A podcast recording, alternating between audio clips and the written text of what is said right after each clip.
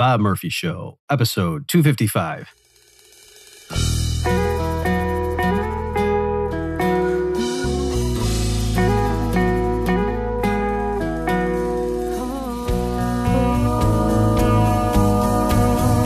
There's a tidal wave coming. What you gonna do? Get ready for another episode of The Bob Murphy Show, the podcast promoting free markets, free minds, and grateful souls. It's your source for commentary and interviews conducted by a Christian and economist. Now, here's your host, Bob Murphy.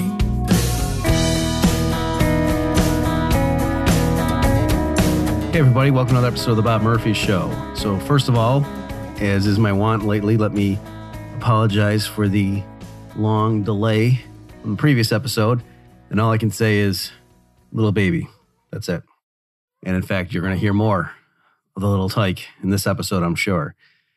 I thought what I would do in this episode is I've been accumulating ideas for a show, but nothing was like big enough to warrant its own episode. And so I was like, you know what? Why don't I just do a potpourri? How's that? So we'll do a quick little response to some feedback I got on the Kanye West episode, so episode 253 that I did.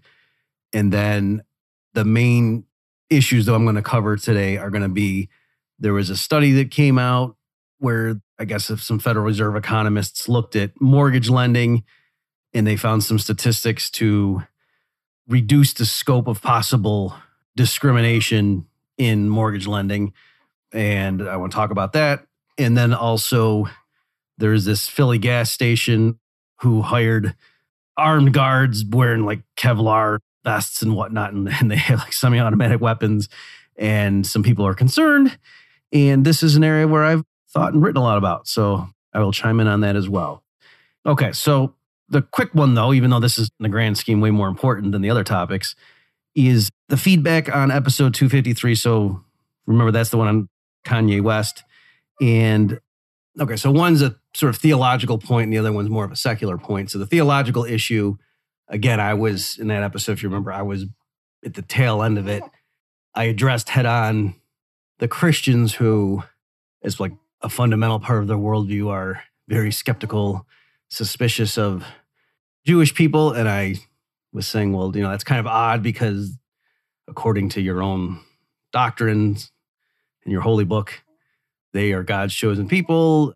Jesus was born as a Jew, the son of earthly parents who were devout Jews, the house of Judah and so forth, line of Judah, you know, 12 tribes of Israel. It's odd then that you would be saying you got to watch out for these people because that's where all the mischief of this world comes from. If you say, I mean, setting aside the fact that God's son came from them as well and the means through which we've all been saved from the world's mischief. That's I'm just saying that's kind of odd.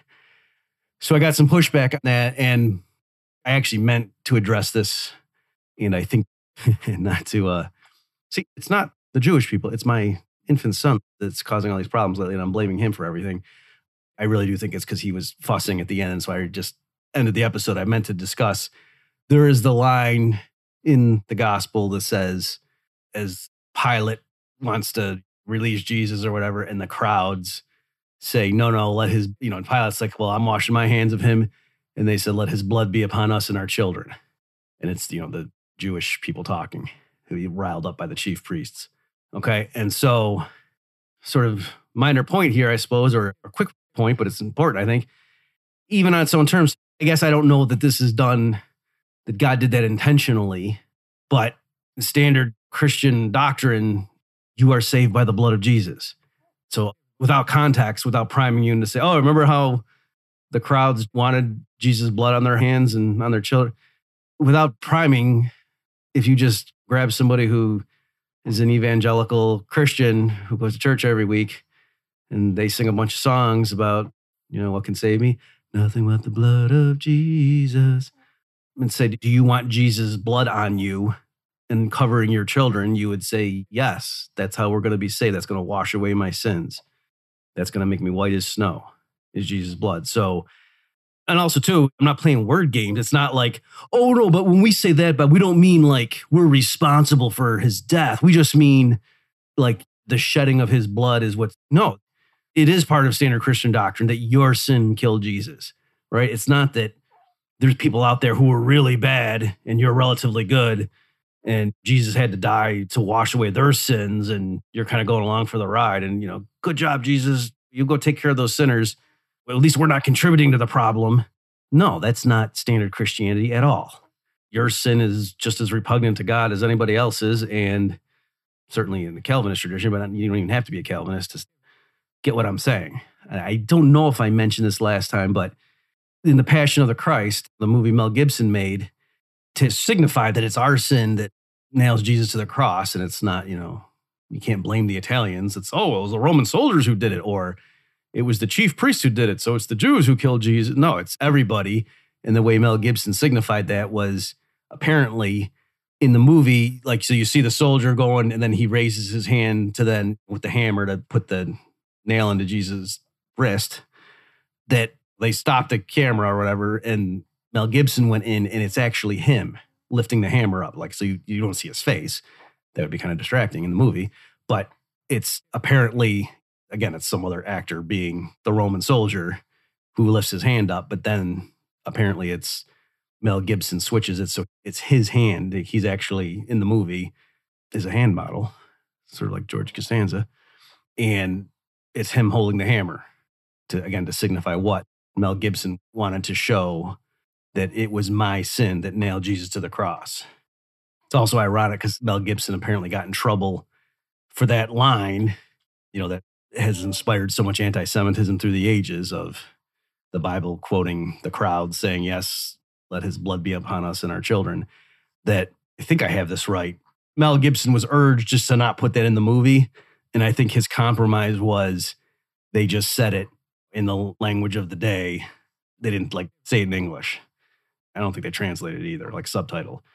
So people who knew what to listen for knew that, oh, yeah, it's in there, but the regular crowd wouldn't have caught what that was. Okay, the secular point. So I got some pushback, people saying, recall I had made the argument. So look at Kanye was pointing out that all the people that screwed him over were all Jewish. And I said, okay, but probably they were all men too. They all had two eyes, I bet. They all had working arms. And yet Kanye wasn't saying, this is why you got to watch out for men, even though some radical feminists would say, well, you should. and the radical feminists could say, we have a stronger leg to stand on than the anti Semites do. Because when we say men cause all the wars, that's basically literally true. Whereas to say, oh, Jews are starting all these wars, like that's not literally, there's plenty of wars that don't have anything to do with Jewish people, right? They have a lot to do with neoconservatives who are Jewish, but not all. Right. So I made that point. So in pushback to that, some people said things along the lines of, okay, Bob, but it's a relative issue. Men are half the population, they're a lot physically stronger. So it's not that surprising that most of the violence in the world is due to men. Right. That's not shocking. Whereas when you look at the percentage, I don't know what it is worldwide, I think it's in the US something like 2% our percentage of population is Jewish, and then you look at what the representation is in whatever media or banking, whatever, finance, things like that. Or I would say in Nobel Prizes, it's also they're hugely overrepresented relative to their share in the population. Then you can see, hey, there's something fishy going on here, Murphy.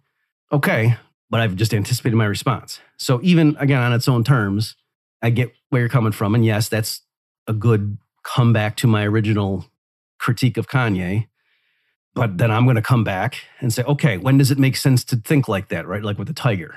Remember how I was saying, if you listen to that episode, that it's perfectly rational and you're not being bigoted against tigers. If you say, yeah, if I see a tiger come out of the brush and I'm staring at a tiger, I'm going to be on my guard. I'm high alert, even more than DEFCON 3. I forget which way it goes is it DEFCON 4 is more ready than DEFCON 3 or is it DEFCON 2? I don't remember. But because that's a perfectly rational response. It's even though technically, well, gee, if it escaped from the zoo and it's trained and maybe it just wants, you know, me to go open some wet cat food and give it something to eat, a little snack for Tony. No, obviously we would we would all be on high alert, figuring out what to do. By the way, I do have some strategies in mind for how I would deal with a large cat like that. We won't get into that now. So, is that though a good analogy for what would happen? And so that's where the anti Semites are coming from. I should say, I've had to adjust my views on this. I kind of thought a year ago that, yeah, I knew there were neo Nazis out there, anti Semites who were suspicious of the Jews and, and that they were kind of just cranky people who your stereotypes that they had trouble fitting in and they gravitated towards this group and that gave them an identity and blah, blah, blah. And that may be true for like literal neo Nazis. But I had a bunch of people contacting me who were not raving lunatics and were just matter of factly explaining to me, no, wow, this is why we're suspicious of these people and you should be too. And, da, da, da, and you got to open your eyes. All right. So I guess one offshoot of that is I am more sympathetic now to the people accusing some people of dog whistling. Whereas before I just, that was ridiculous. Like, who are they dog whistling to? And I realized, oh, actually, there is a bigger audience for this than I would have thought a year ago because a bunch of them were pushing back against me in this Kanye West episode. Okay, so in any event, I still think they're wrong, even though their numbers are bigger than I thought. So I guess it boils down to okay, you're about to interact with somebody and you learn the person is Jewish. Does that mean now you should think the person is more likely to mess with you or to do something devious than before? And I would say no, because, or if you want to think like that, you can, but then you should also say, and it's also more likely that this is going to be a great opportunity and this person's going to be awesome. And you're going to be so glad you started collaborating with the person because look at how many high achieving Jewish people there are who have done great things that you love, whether it's in entertainment or finance or the sciences or math or whatever. So if there were a bunch of tigers that also made huge advances in chemistry and economics, then I guess that would be a better analogy. And a tiger jumps out and you're like, whoa, it might eat me. But on the other hand, it may uh, invent a superior cryptocurrency too, I guess. But again, it's put it this way at best, it seems these critiques, again, would apply to men just as well. So Walter Block has this thing where he uses sociobiology to try to explain it. But the simple fact is, on many types of social indicators, men are the outliers, whereas women tend to have a tighter distribution around the mean. And so, like, when it comes to like antisocial behavior, way more men end up in prison than women. And I don't think it's merely because the system is reluctant to put women in prison. Like men commit more violent crimes than women do statistically. And the other hand, men achieve more, right? So it's kind of like the best men are the best at whatever the field is typically, whereas the worst men are the worst in whatever the issue is typically. So when it comes to who are the best FBI profilers to catch serial killers, probably men. And who are the worst serial killers? Probably men. All right. I remember Jerry Seinfeld once, somebody asked him, Are men funnier than women or vice versa? Well, maybe the question was like, Who's better comedians? I don't remember the exact phrasing, but he said, Well, I think it's like with cooking. Women are better cooks than men on average, but the best chefs are men. And he thought, likewise with comedy, he thought women are funnier than men on average, but the best comedians are men. Okay, so whether you agree with this stuff or not, and also you don't need to think it has. So Walter Block thought it was biological. Like he was making some argument like, if you just think about it in terms of passing on genes, the men have to go impress the women. The women are the ones that have to be gatekeepers. And so it's the men's job to go out and do something impressive, whereas the women kind of just have to not die. so, right, if you're just like pure passing on copies of your DNA. And so if that's the incentive structure, and it's a very Walter Block esque way of looking at things, then yeah, the men adopt high risk, high reward strategies, whereas the women don't. He doesn't mean like consciously, he means like natural selection would favor. And so that's how he comes up. See, so there you go. That's why to him, perfectly straightforward that you see these results where men tend to earn more money than women, but also men end up in prison more. Men die of heart attacks more because they have more stress. I saw a thing that somebody from AEI recently shared about the most dangerous jobs in America. And it was, these numbers aren't perfect, but this is close. This is the spirit of what it was. It was like the top 15 most dangerous jobs. And I think that the worst one was like logging. And every single one of them, the proportion of men in that occupation was higher than 90%. You know, it was 90 something. The first digit was a nine. And in terms of like all the workplace deaths in the, that year, and the year was like 2020 or 2021, 90 plus percent were men.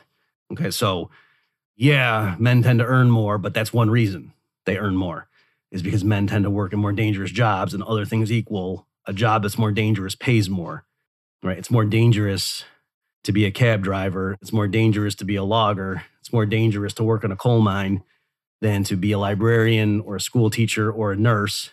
So, other things equal, you know, adjusting for experience and education level and stuff like that, that those former jobs would tend to pay more. And then, if it just so happens for whatever reason that men work in those occupations more and women work more in the other ones, that's partly why, if you just do a basic average, men earn more than women. Okay, so just to round out that train of thought, then, in case I wasn't driving home the point, the big picture, saying at best, people can argue that, ah, yes, for whatever reason, Jewish people tend to be superlative in pursuits having to do with their mind. And so if they're on the good side of the force, they do really awesome stuff. And if they turn to the dark side, they're also more accomplished as villains than Gentiles tend to be. All right. But from that, it doesn't follow that therefore you should have certain built in hostility towards them. Or if you do, okay, then you should side with the radical feminists who rail against the patriarchy and don't like men. But what really makes no sense is if you're an anti Semite for those reasons, but then say, not all men, when somebody complains about some guy who sexually harassed somebody on the job or something. That that's kind of being inconsistent, put it that way. Okay, let's transition now to this article about mortgage lending, because actually it's somewhat, well, in some respects, it's similar, especially to the, what I just was talking about the jobs, the occupational hazards. So let me go ahead and pull this up. So this is from The Economist. It says, uh, and when, when was this running? This is actually back on November 24th. This ran. So I'll just read a little bit of it and then explain the outrage on Twitter. So the title is Racial Discrimination in Mortgage Lending Has Declined Sharply in America. And then here's the subtitle, and this is what made everyone flip out. Control for factors like credit scores and troubling racial gaps almost disappear. Now, I think they might have added that word almost. I feel like the original subtitle was a bit more provocative. Let me see if there's an update at the bottom to say. Okay, I don't see anything at the bottom talking about we edited this. So maybe that was already there. But in any event, I saw an economist share this and she said something like, so she shared it on Twitter and then her comment, did she put in quotes? I can't remember. But she just said something like, if you control for X, then the correlation between X and Y disappears. And she got a bunch of high fives and everybody was rolling their eyes and like, oh my God, I can't believe, ha ha. If you control for calories, then eating at McDonald's doesn't make you gain weight. Things like that. Okay, so their point was this is stupid.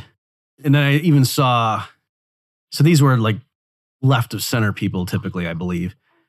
But the economist that I saw share this definitely was.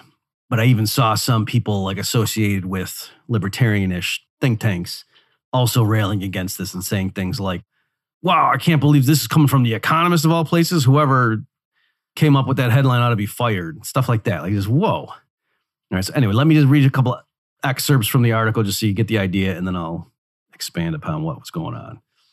Starts out Atlanta's black neighborhoods are under attack, and that's in quotation marks. So wrote the editors of the Atlanta Journal Constitution in May of 1988 upon the release of, quote, The Color of Money, a series of articles documenting racial disparities in mortgage lending in Georgia's most populous city. Blah, blah, blah. Okay. Much has changed. Sorry, folks, for the delay here. I'm trying to. There's this link saying, listen to this story that's covering the text, and I can't get it to go away. So, so much has changed in the 35 years since. I can't tell you exactly what because there's a big pop up blocking it. Okay.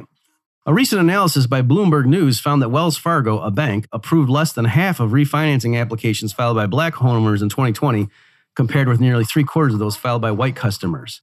Okay, and then there's a graphic with a sort of play on words that says getting to know you, and know is NO.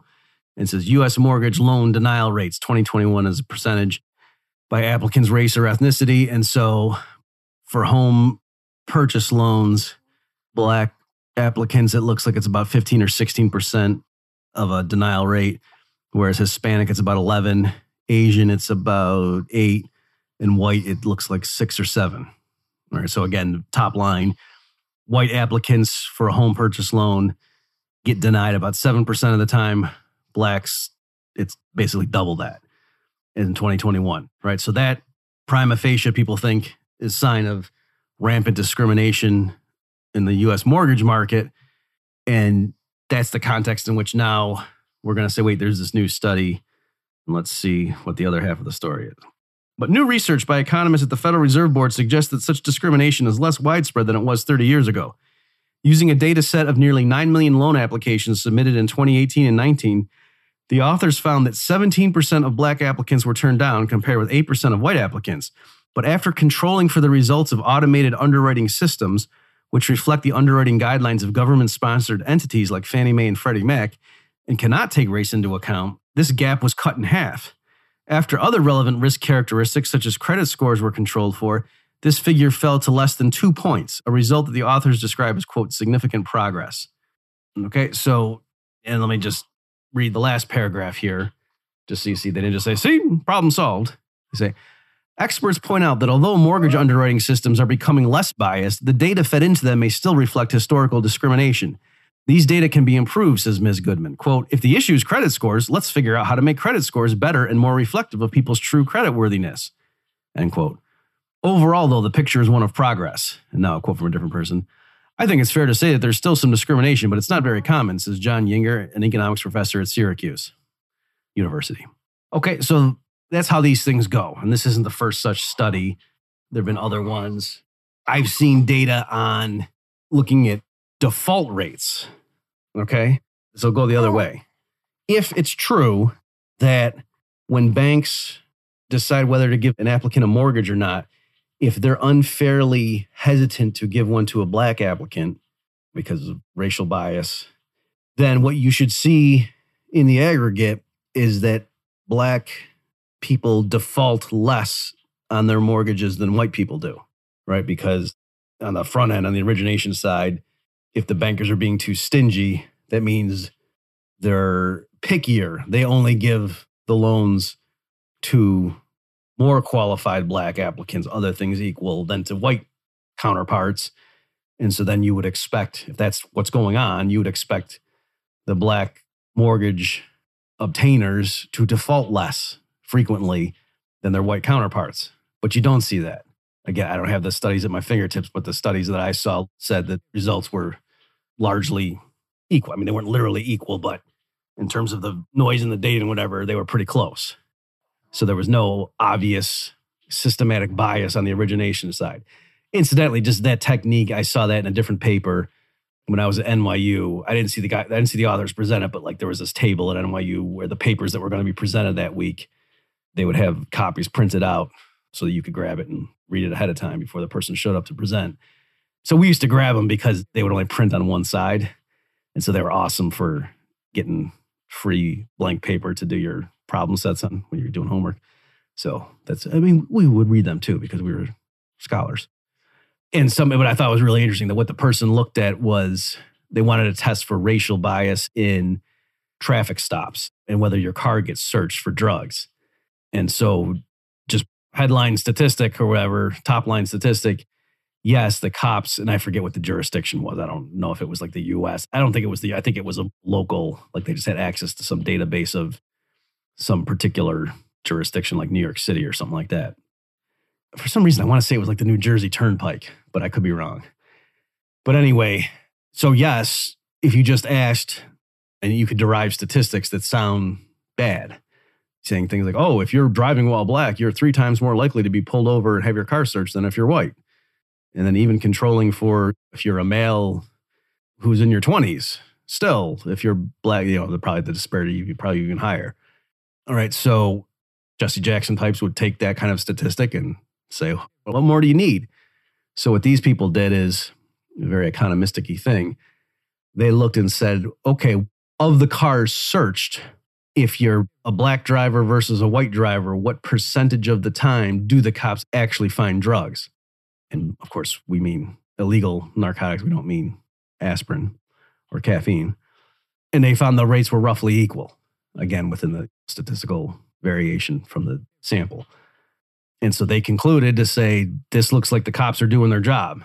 That if they were unfairly stopping and searching black motorists more just because of irrational prejudice, then you would expect to see a lower percentage of the time them actually finding drugs in the car compared to white drivers. And yet you don't see that. And so if the goal is to maximize drug interception, then they've adopted what looks to be like an optimal strategy. Right. Again, that's very economistic way of looking at it and talking. They did acknowledge, they said, what now, what could happen is maybe they look more carefully, like if they're really sure that the black guy driver has drugs on him, maybe they look more carefully. Whereas the white person, if he hides it somewhere, that's more of a cursory thing. Or they could plant the drugs. So there's that possibility too. But still, they're just saying, given the data we have, it's consistent with the hypothesis that there isn't rampant bias and that the reason you're more likely to get searched if you're a black driver is that for whatever reason they're more likely to have drugs in the car. And so if that's the case, then yes, they should get searched more often. If again your goal is to maximize the amount of illegal drugs the cops catch. Right. So that's similar type of thing. So here again, going back to the mortgage example, it's the other way around that if there were unfair well no, it's, it's similar if they were unfairly stringent in their granting of mortgages, then the default rate would be lower for black homeowners than for whites. And that again in the other study that so this study that I'm talking about now isn't looking at default rates. This is just looking at applications and they're saying once you adjust for credit score and things like that, then the bias goes away. So in other words, just to give an idea of what they're doing, they're saying, yeah, if you just say black applicants and white applicants for mortgages, what's the percentage that are denied? It's more than twice for blacks. But if you say, and this isn't exactly how they do it, but just to give a flavor, oh, white applicants and black applicants who have at least $20,000 down payment, now what happens to the denial rates? And they get closer together. And you say, white and black applicants who have at least $20,000 down payment and whose credit score is within this certain range. Now what happens? And they're saying now it gets to, I'm making this up, but the whites get denied at 5% of the time and black applicants only get denied 7% of the time, right? So that the gap between those two has shrunk considerably. That's the idea. So it didn't completely go away, but when they correct for obvious factors that would influence your willingness to grant a mortgage to somebody, then the apparent gap shrinks. And again, you see this stuff, I alluded to it with the pay arguments like between men and women. But yeah, you just ask big picture men and women who gets paid more, you get one number. And uh, that's where they come up with like, oh, men get paid 40 or, women only get paid whatever it is, 78 cents to a man's dollar, whatever the number is lately. But when you say, okay, what about if you control for years of it on the job? And then all of a sudden it jumps. Now it's women get paid and it's a higher amount and you control for education in the relevant field and it gets closer. You control for hours worked per week, it gets closer. You control for never taken off to go have kids. And so among academics, I believe, so this was true 10 years ago. I don't know if it's still true, but if you look at academics, I think if they have a PhD who have never been married, then women earn more than men do. Like if those are the only things you control for. You're just looking at academics, and I think academic means you have a PhD. Maybe it's got to be teaching in like an academic job. I don't know if they meant that, but academics who have never been married, if that's the only corrections you use, the population of women who fit those criteria earns more on average than the men.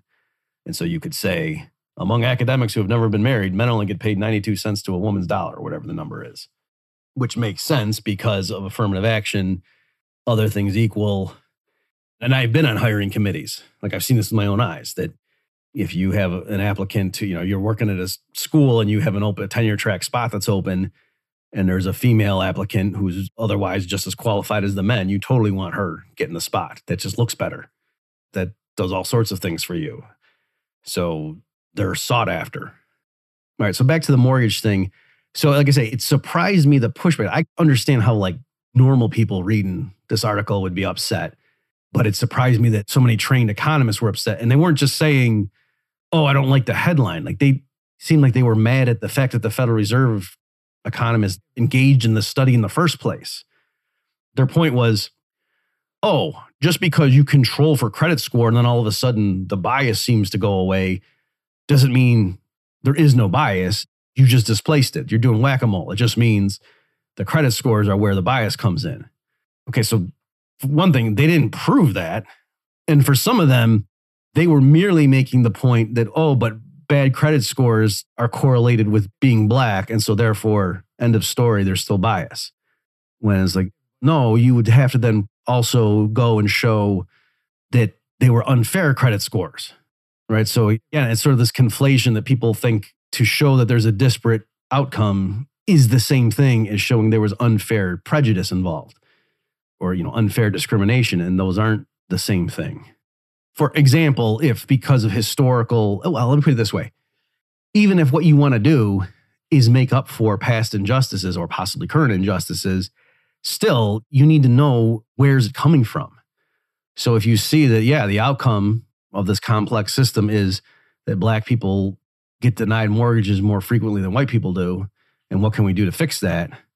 Okay, you need to know well, how is that result happening? What, what's the causal factors involved?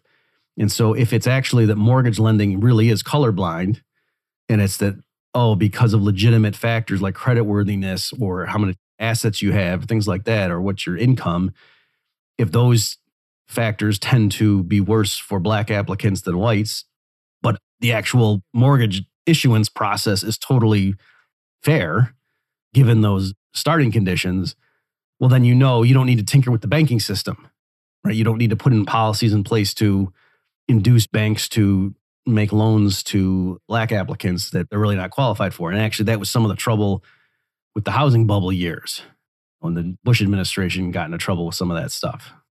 Incidentally, I think some of that's overblown. I, you know, if I had to just pick some, I'd blame the Federal Reserve in terms of what caused the crazy housing bubble in the 2000s. But certainly that stuff didn't help. The Community Reinvestment Act and all that stuff. All right. So again, you're not doing anybody favors by having banks make loans to black applicants that really are too big. Just like affirmative action programs for college are not helpful in the long run, right? If you take like the smartest black applicants and then put them into a school that's one notch above where they really ought to be going, that just means they're going to be outmatched and get worse grades, right? So, like kids that would really get straight A's at a second tier school, if they're black or Hispanic, and therefore they end up in Harvard and MIT, then they're not going to be able to do as well in class. It's going to be too hard. And so they might get C's or whatever. And then that just fuels the cycle. Then people say, oh, it's because the professors at Harvard and MIT are racist. And the same thing here.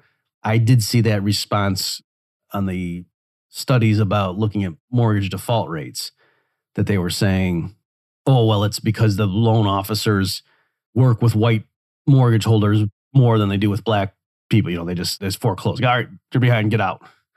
So that's why they were saying the data show roughly equal default rates when really they were pickier in granting the mortgage to the black applicant, and then the black applicant defaults as much as the white because they're harder on the black mortgage holder when he or she falls behind in payments. Okay, so maybe that's true.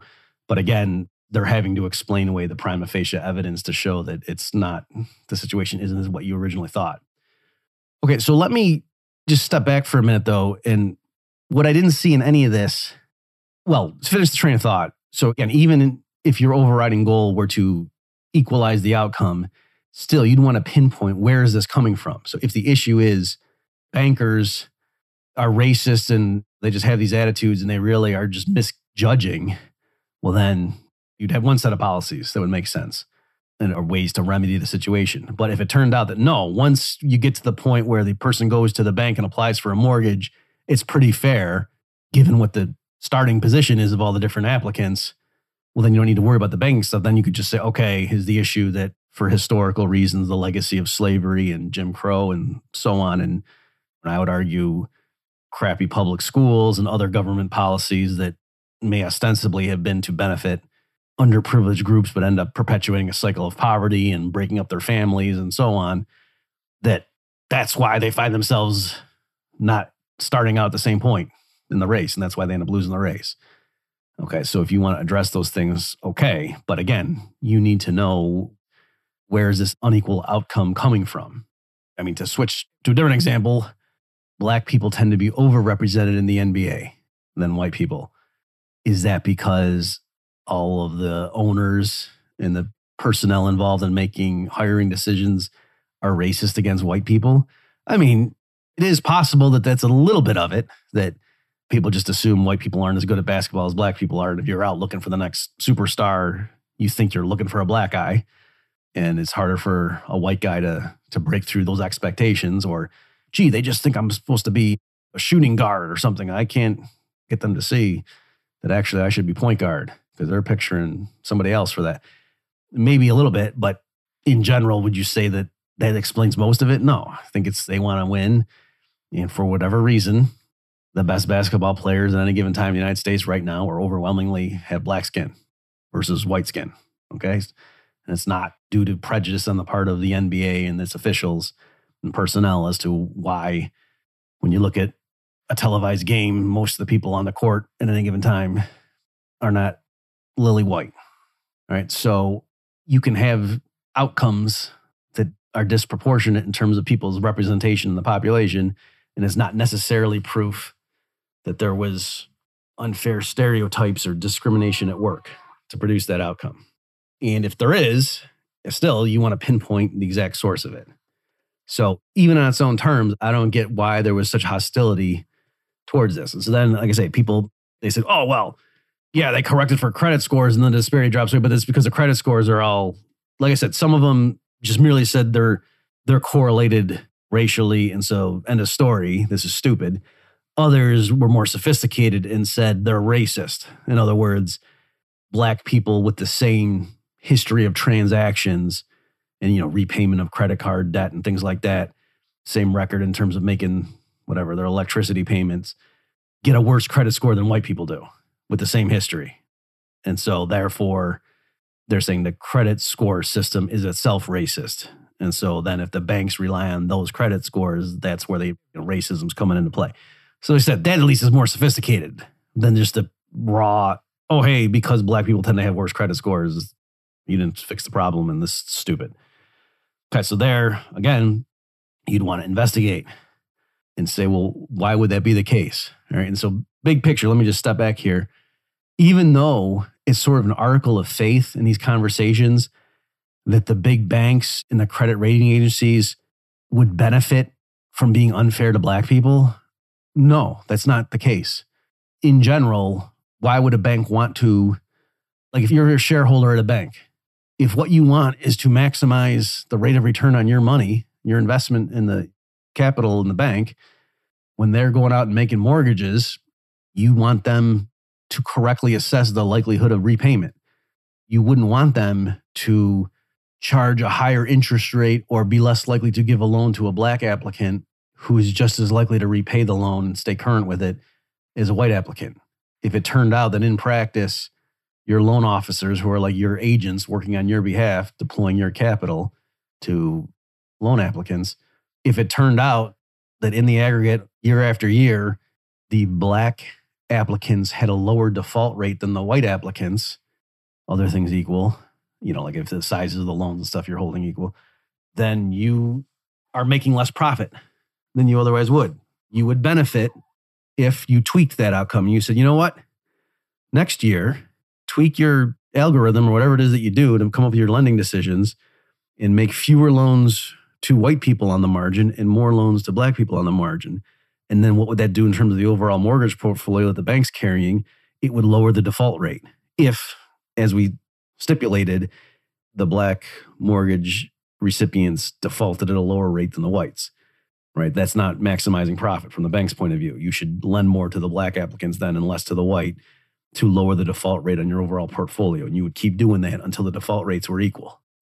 So that's why I'm saying it does not at all benefit the shareholder if the bank is engaging in discriminatory lending policies. If what you want to do is earn the highest rate of return on your money, keeping risk constant. So, similarly, for credit rating agencies, what's their business? Is they need to give accurate guidance to their customers who use those credit scores.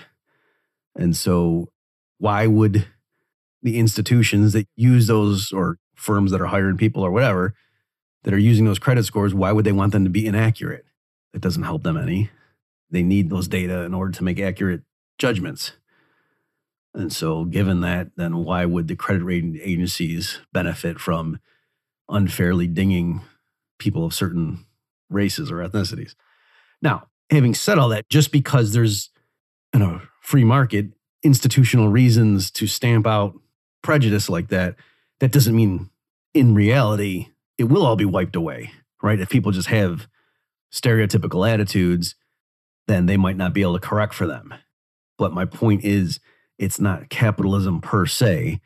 And for example, you know, if most of the banks, because they have a bunch of old school, good old boy network people in their ranks who are making decisions like that, if that's true of the industry, well, then there's scope for a competitor to rise up, either because it's literally owned by minorities or just it's owned by people in the majority who have more enlightened views to outcompete them. Right. So again, capitalism, freedom of association, laissez faire doesn't guarantee equitable outcomes, but it has the incentives to try to get them as close as possible. And it has inbuilt punishment for people who deviate from those outcomes. So let me switch. This is an argument I made when it comes to hiring decisions. And I made this in my book, The Politically Incorrect Guide to Capitalism. So you've got two applicants and you're advertising for a job that pays $100,000. And so the first applicant is a white guy and his productivity you think is $110,000. By which I mean, all things considered, by you adding this person to your company, your profit at the end of the year before taking into account his salary is going to be $110,000 higher than otherwise would be. So are you willing to hire that person and pay 100,000 to him? Yes, you are because you're making 10,000. All right.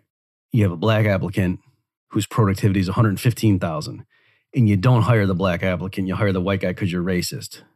So his productivity black applicant really was 115, but you don't see that because you think, oh, they steal from me or they're going to stir up trouble in the cafeteria, whatever. And so you only perceive his productivity as 95,000. So you think I would lose money if I hired that guy. So you hire the white guy. So in a free market, you're allowed to do that. And even if there's not like a public campaign against you, like if you know somehow people realize your hiring practices were biased, still there's an inbuilt automatic penalty. You just lost $5,000 because of your unfair prejudice, right? Because you, for the same amount of money by stipulation, you could have hired somebody whose productivity was 115,000 instead of someone whose productivity was 110,000. So you just automatically got fined in terms of opportunity cost $5,000 because of your racism. And so notice the worse your prejudice, like if the black applicant was really worth 180,000, then you just implicitly lost 70,000 because of your pigheadedness. Okay? So again, you don't need to have government agencies. There's automatic inbuilt tendencies. Now, again, to point these things out, it doesn't mean you've solved all the problems. It just isolating where are they coming from. So if the issue is, oh, actually, the genuine, correctly measured productivity of black workers tends to be lower, and that's because oh, they come from broken families and their schools were terrible and there's high crime in the neighborhoods where they grew up and so you know they can't really be expected to study as much or they had trouble getting hired in entry level jobs because there's a high minimum wage and did, that stuff's all true. Or there's gang warfare on their streets and that's all true. But notice a lot of those things are caused by bad government policies. And the answer is not to mess with what companies pay workers or to stand over their shoulder and second guess their hiring decisions. Like directly try to deal with what the causes are. Maybe the last thing I'll end with is just to try to drive home the point. If you say, hey, there's inequality in America, and so what we should do to fix that is every merchant, when a black person walks up and wants to buy something and hands over like a $10 bill, that should really count as $12. Whereas when white people hand over a $10 bill, that should count as 10. Or put another way, if a black person wants to buy something that's $120, they should only be charged 100. This should be taken out of their checking account when they swipe their debit card. And that's how we're going to deal with the effects of slavery and discrimination and current racism is just have that at the checkout whenever you buy something. There's going to be an inbuilt racial adjustment. I think most people would realize that, that would be crazy. I mean, that just would lead to all sorts of problems. It'd be like punishing certain merchants that had nothing to do with it, that kind of thing. And that would just be nutty that no, if what you want to do is give more purchasing power to black people, then go ahead and give them reparations or something. That would make way more sense than what that policy was. And so I'm saying, yeah, likewise, if the issue is because they have not as much assets, worse credit scores, things like that, and that's why there is a disparity in mortgage lending, the solution is not to come in and lean on the banks to go ahead and approve loans to black applicants that they really don't want to give them. That's not really addressing the problem, that's just introducing more problems. Right? But in general, studying these issues and trying to figure out the sources of the actual bias is necessary. And so, again, I was just baffled by the pushback this particular article was getting.